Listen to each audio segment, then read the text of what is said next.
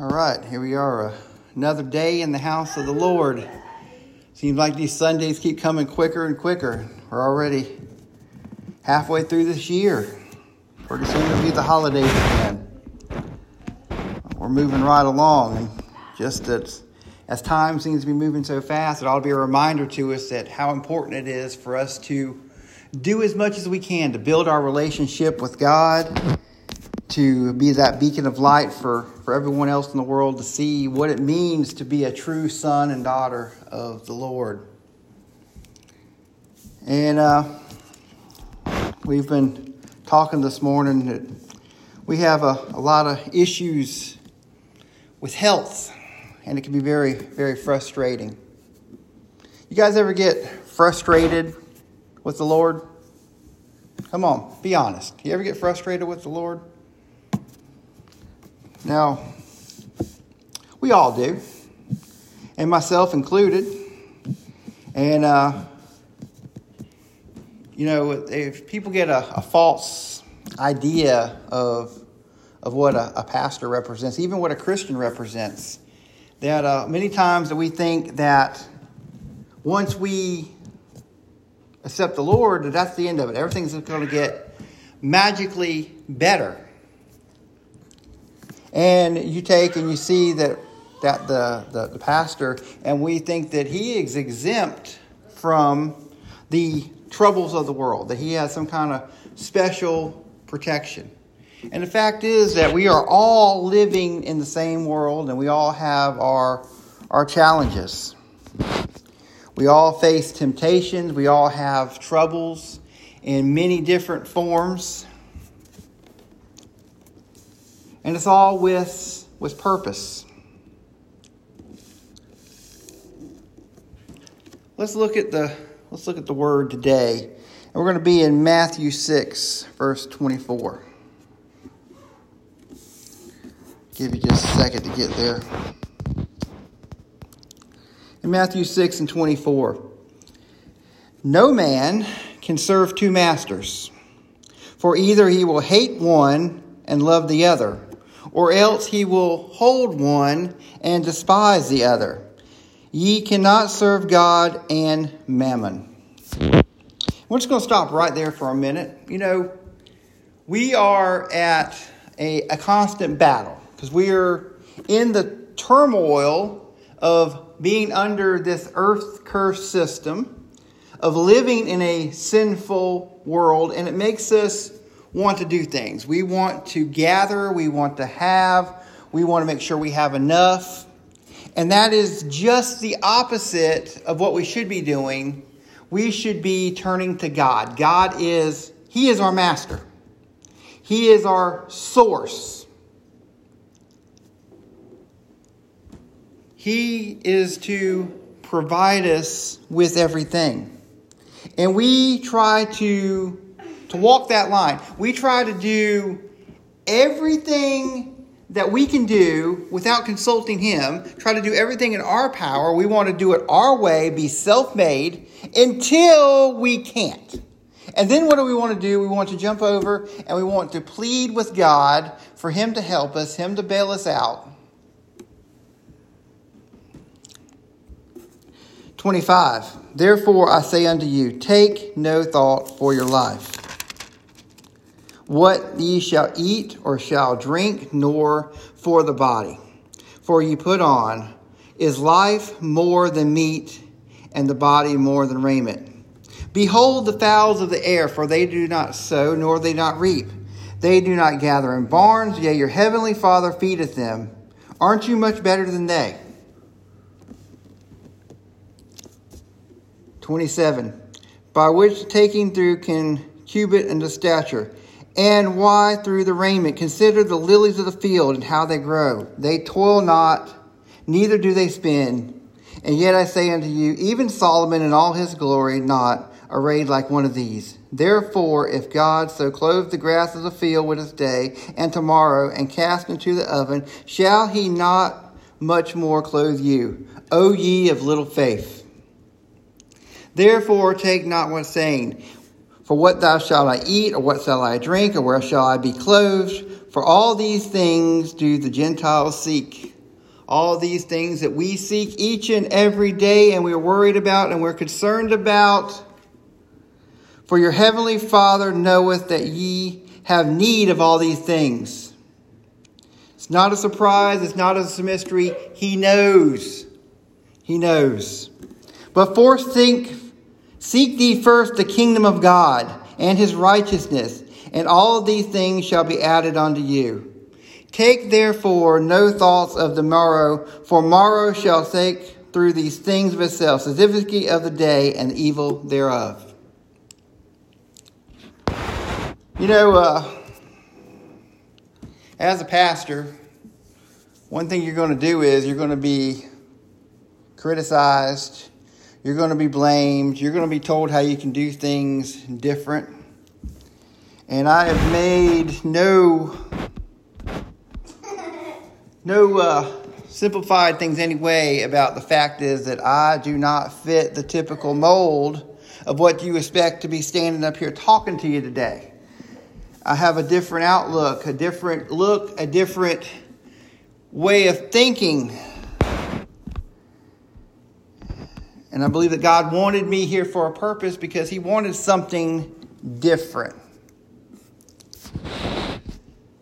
So the normal way that we would go about things is, and many people would tell you that salvation is the only thing that we need to be talking about. It's salvation each and every day that you need to weave it and wove it in there. And that's the only thing that matters. Now, before we get too into it, I have to agree that salvation is the very most important thing. If we had to pick one verse out of the whole entire Word of God and harp on it, it would be John 3:16, for God so loved the world that he gave his only begotten Son. So whoever seek him can have everlasting life. Because without that, without salvation, without that start, without that basis, nothing else that we talk about matters. We have to have that key element. That is the start. That is the foundation. That is the basis. So yes, it is important. But there is so much more. We have this entire book, the entire Word of God to work with. And we are to build a relationship with God. We are to grow as individuals. We are to seek first the kingdom of heaven. We are to learn all of these secrets. We are to be able to receive. We are to be able to use the power that Jesus has given us through that salvation that he has given us. There is so much more to it than simply salvation. Yes, we need to save souls. Souls need to be saved. People need to turn to God. But what do we do after that? There is more. Think about it like this. If salvation is the wedding, after the wedding, after you marry your spouse, do you simply go your separate ways? Do you simply have maybe some simple correspondence a time or two a day like we do with our prayer life? Do we have maybe a once a week meeting? No. It is a day in, day out commitment. And we grow together. We battle together. We do everything together. And we become a unit. So many of us, we just get to the salvation point and everything else becomes a ritual or for show, and nothing else really matters. It's like buying a new car, putting it in the garage, and never driving it again. It doesn't make any sense.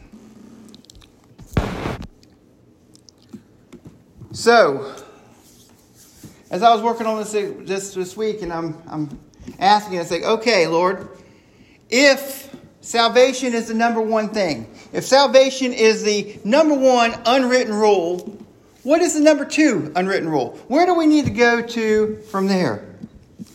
And here we are in Matthew. And there was a couple different ways I could have gone. We could have looked at Philippians 4 and 6 and some of these other ways that we look at about our worry and doubt, but I like it because we're reading out of the red today. We're looking at the words of Jesus, and he's telling us all these things, and it's a nice little passage, and Jesus is doing what Jesus done. He's talking in his parables, and he's comparing things to the real world, and he's painting a picture for us, and I think he's making it really clear. We have to leave the worry behind. It was a few weeks ago, we was talking about Paul. And Paul had a problem. Paul had a lot of problems. But there was one that was really bothering him, and he asked God about it. And God said, "My grace is sufficient." My grace is sufficient. We all face our battles.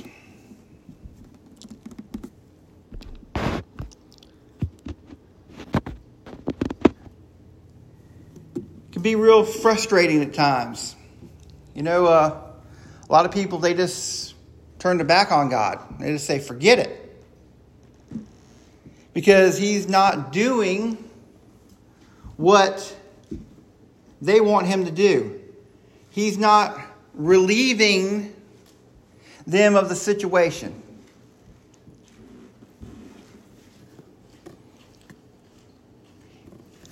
And then you have to wonder. See, I'm human, and I face these same frustrations with God. Except for me, it might be a little different spin on it, because I spend a great deal of time studying what God's Word says. I'm up here teaching what God's Word says, and I know that it's not Him. So I have to take that excuse off the table. So then the only thing left to look at is me. And I have to say, okay, well, what am I doing wrong? And a lot of times, we can't seem to find it. You know, and I've listened to other Bible scholars, and they talk about how God will speak to him. You know, sometimes it's in their head, sometimes it's in a dream, and it seems like they get these nice, long, fluid conversations with a lot of detail. And they talk about waking up in the middle of the night and writing it all down and having these things, or having these grand thoughts. You know, and God speaks to us all in many different ways, and some of it might sound a little crazy, but it's a personal experience. Now, the problem that I have with that is that mine sometimes is a little fragmented. I get a little image or a few words or a verse, and it just leaves me constantly wanting more. And you have to look at it and you see, okay, well, I have this little fragment. And then I have to work on it. And it makes me think, and it makes me dig into the Word, and it makes me ponder on it, and it makes me pray even harder. Well, maybe that's the whole idea after all. Because that's where God wants us to get. You know, I was thinking about it one day, and it seems like that I get the most direct communication whenever I am at the peak of aggravation, that frustration. When you're almost to that argumentative point with God. And maybe that's because everything else seems to fall away, and you're focused so much. And you're out of the realm of the tradition and the routine and the day-to-day, and you're focusing so hard on this thing that's driving you so much.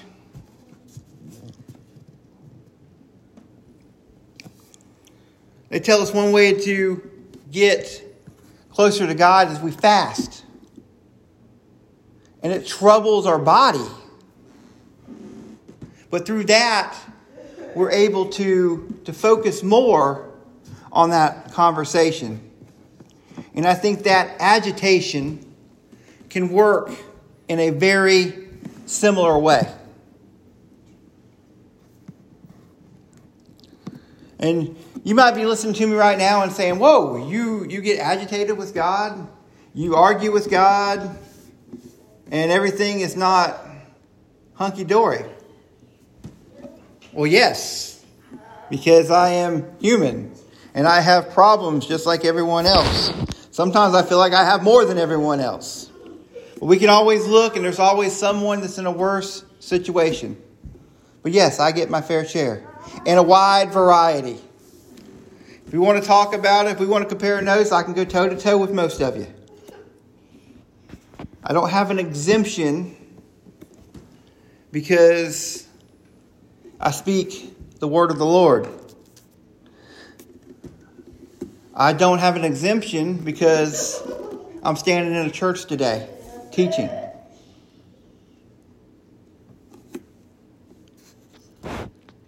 None of us do. We get that idea.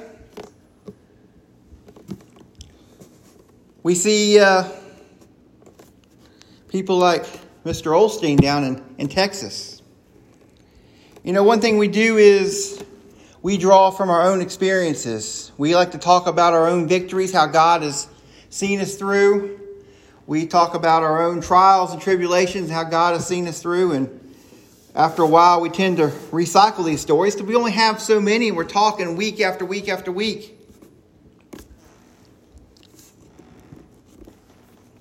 And we see that success. We see the multiple mega million 100,000 member church. We see the mansion of the house. We see the books, the audiobooks, the videos, the TV programs, the merchandise. We know the face, we know the voice, we know the story. But not so much of the journey.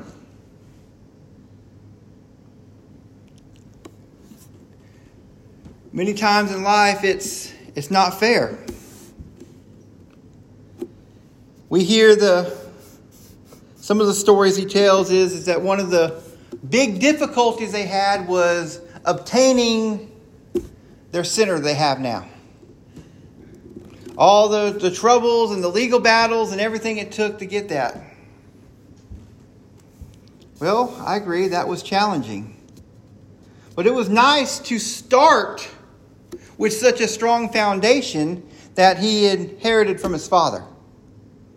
That was already up and running and ready to go and had a mega budget and a mega following and already had TV production in place and just had to step in and go. And I'm not discrediting that because that was a big shoes to fill and taking it to the next level. You know, I don't want to discredit the work of that anybody's done, but it's apples and oranges when you're talking about a royal church in the middle of a place that most people's never heard of before in their life,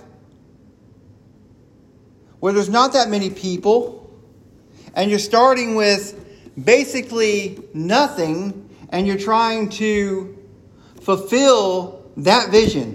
When you're trying to come up to that level, it can be challenging. And when you're having trouble every step of the way, where nothing seems to go right, and God gives you just enough to get through. Just enough to make it to the next month and the next and the next. And you're looking at where is the fairity and all that and the purpose and all that.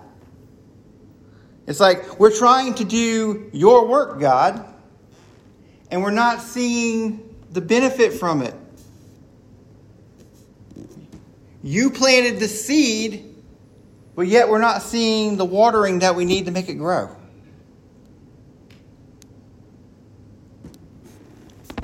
I work with a lot of older people. And sometimes we get into a situation where your health may dramatically decline. You may be getting around fine and you find yourself disabled. That things have drastically changed for you. But there is always hope. That nothing is impossible to God. That He will see you to the next level. He will see you through. He can heal you.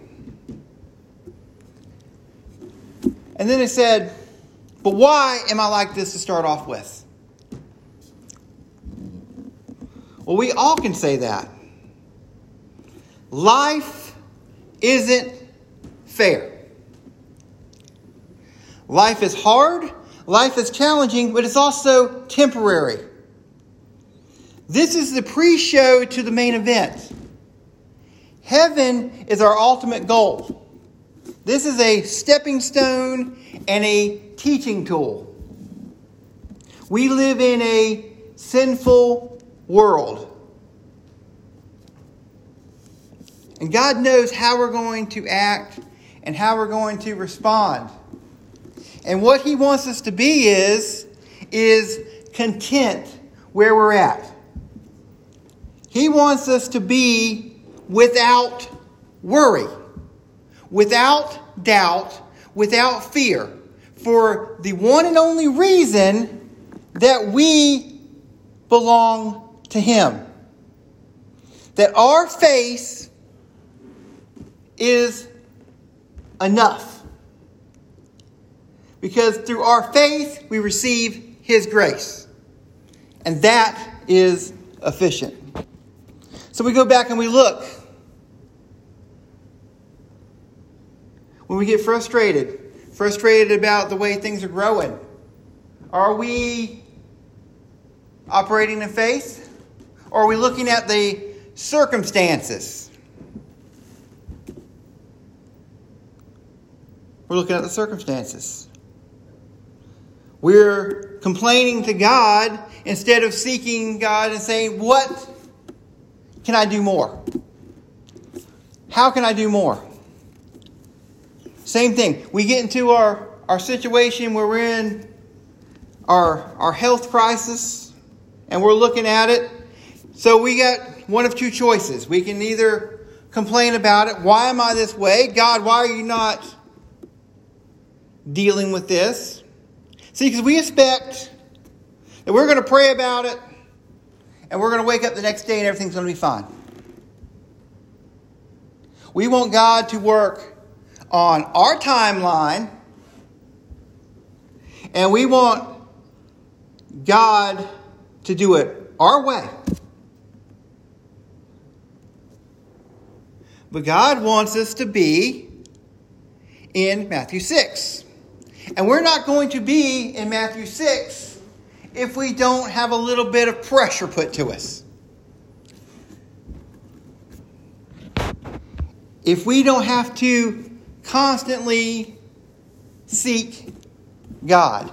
Remember at the beginning of the service here, we talked about getting closer to God requires a certain level of agitation.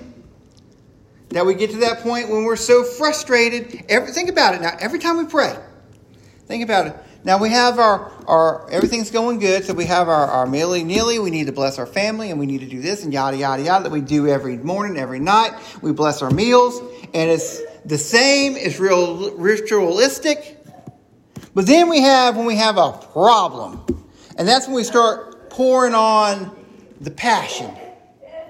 And we start really digging in.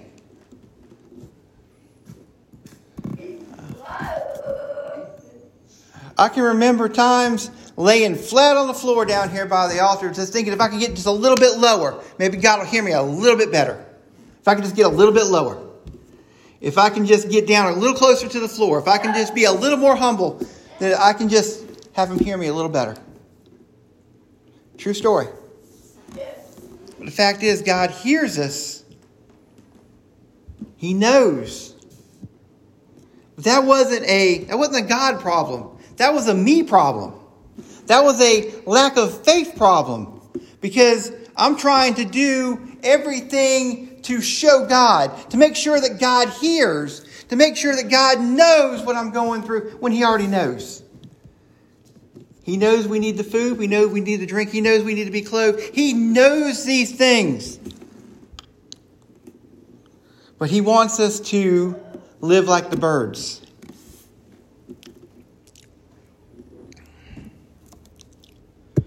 Fact of the matter is, you pray to feel better and you wake up feeling better the next day. How much praise is God going to get? Maybe none. Maybe the next day. But the fact is, it is going to slip your mind. The way that we get to the level that we don't have fear. Think about shipwrecked Paul. Think about Paul in the prison. Think about Peter in the prison. These guys didn't worry about their circumstances, because they had faith. They knew that God was going to see him through. That's where God wants to get us. We look at Jesus' ministry. Every time they turned around, his disciples, they were trying to do something. People, this is an example for all of us. This is why God's got this stuff here. It's an example for us. It is mirroring our life right now. Trying to do right by God. Trying to be a good disciple. Trying to do all these things. And what happens? Fear pops up. And we shrink down. That demon shows up. Woo, that's scary. Jesus, the demon showed up. He came right up out of that guy and scared the crap out of me. What are we going to do? And Jesus says, little faith. And he shows us, come on up out of there. Who are you? You have to listen to me because I'm Jesus. That same power I've given to you. But you're not using it because you don't believe it. You don't have the faith to activate it. Peter's going along. He's walking on the water. And then all of a sudden, wait a second, I'm walking on water in a storm. And what does he do? He falls in the water.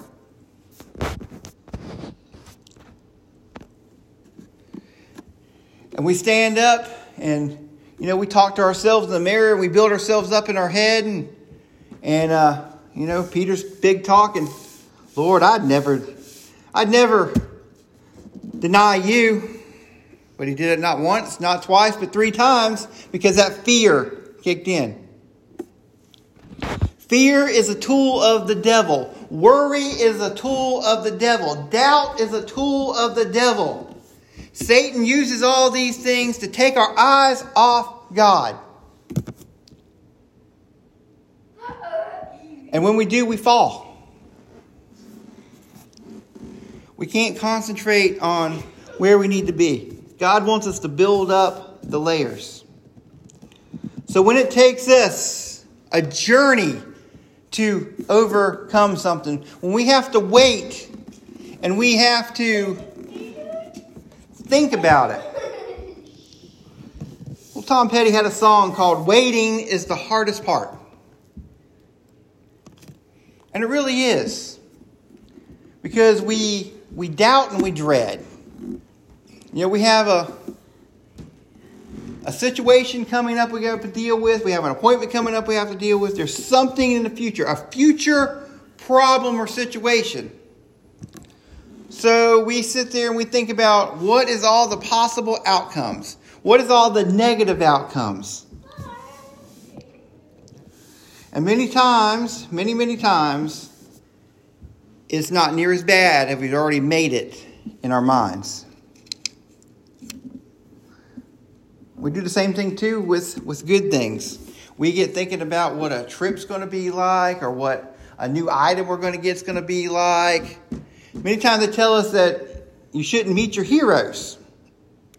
We see, whether it be an athlete or a movie star, and we see that the character that they play, and we think, wow, that would just be a great person to hang out with. And many times when you meet the actual person, it's a big difference than who they portray in the movies, or what the real person is, what the public sees. And oftentimes we're disappointed because we build things up so much in our minds. We get a false sense of everything. We already talked about what we think about our religious leaders.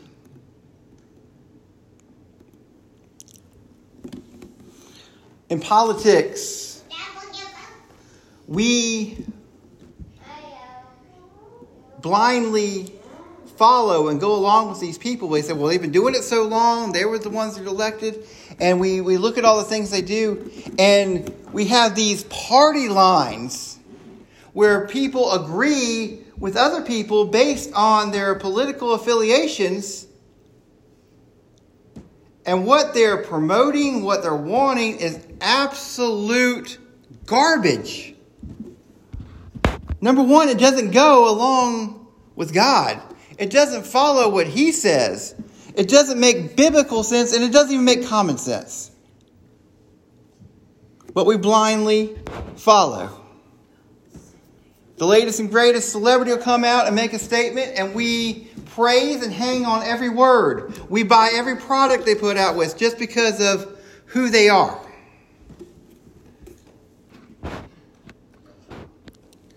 But God, we push away. I was reading a news article, and it was talking about a young girl that passed away tragically, and the situation that led up to it. And the mother had made a statement that she had went on to be with God. Well, that was nice, except for one thing. They edited the word God. They literally took out the O and replaced it with a dash, like you would a piece of profanity.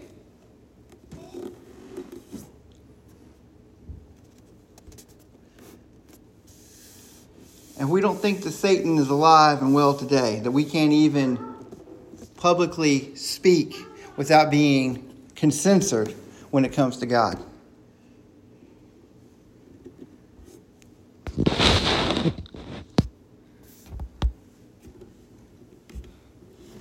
Another thing my wife was telling me about a lady had wrote in and was talking about how she had had an unpleasant experience with a stranger in a parking lot, that she had been approached by the way she was dressed. And the lady was very rude and mean and called her some names and used scripture to back up her actions. Well, first of all, she was taking the scripture very much out of context and very much trying to use the Word of God to push her own beliefs instead of actual truth, which happens many times. And second of all, Jesus was able to use the Word of God like the sword it is, but not bringing any of the world into it, not bringing Satan into it, not bringing ill manner into it, just strictly by delivering the truth. And if you got to be mean and nasty and defensive, you're not teaching the Word of God. You're pushing your own personal agenda and trying to use the Word of God with it.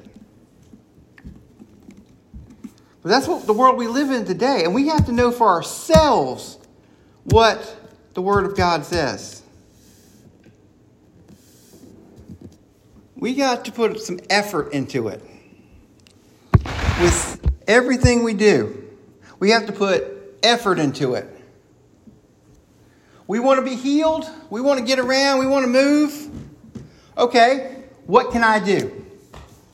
And more importantly, Lord, what can I do? We ask God to fix the situation. We never ask God to help me fix the situation. God wants to work with us.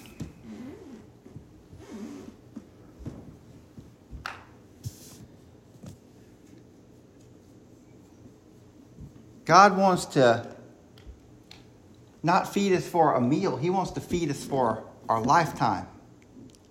He wants to take us above and beyond. And we're worried about two different things. Many times we're praying and we're wanting to fix our discomfort at the moment, where God's wanting to fix us for a lifetime.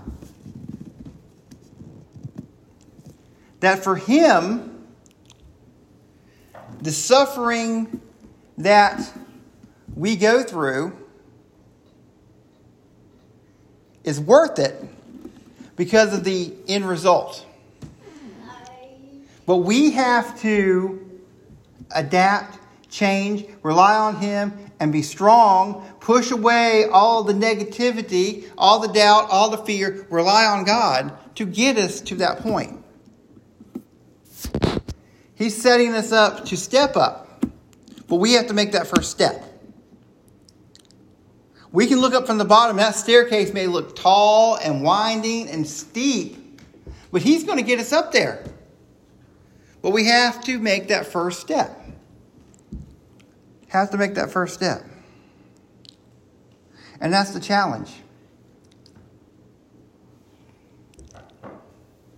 You ever seen someone that's in the peak of physical shape? Someone that spends a lot of time at the gym, maybe a bodybuilder, maybe a model.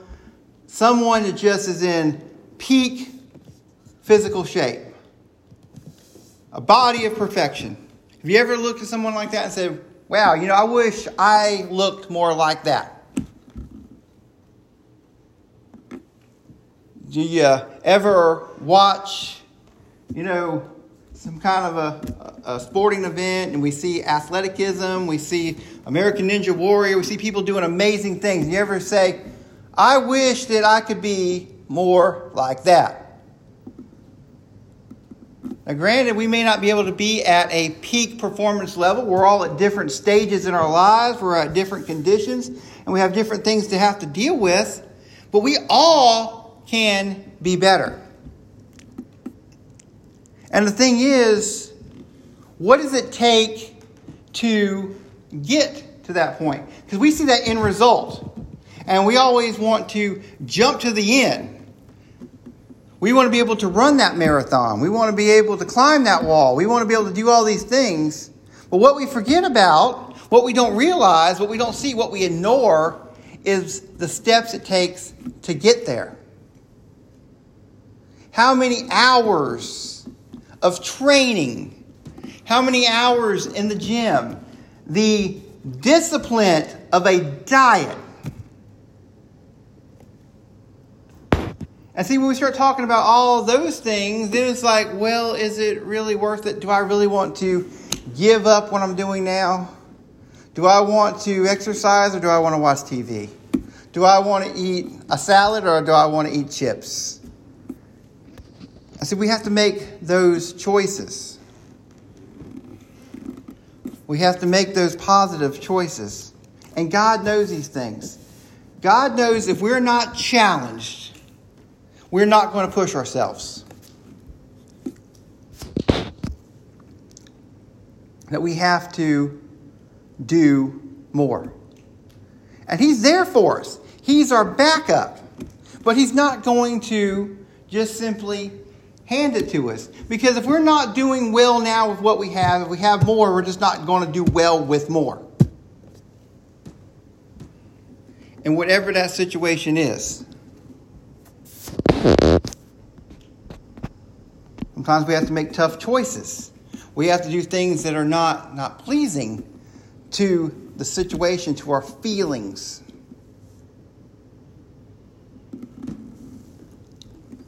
And many times we just want to feel better.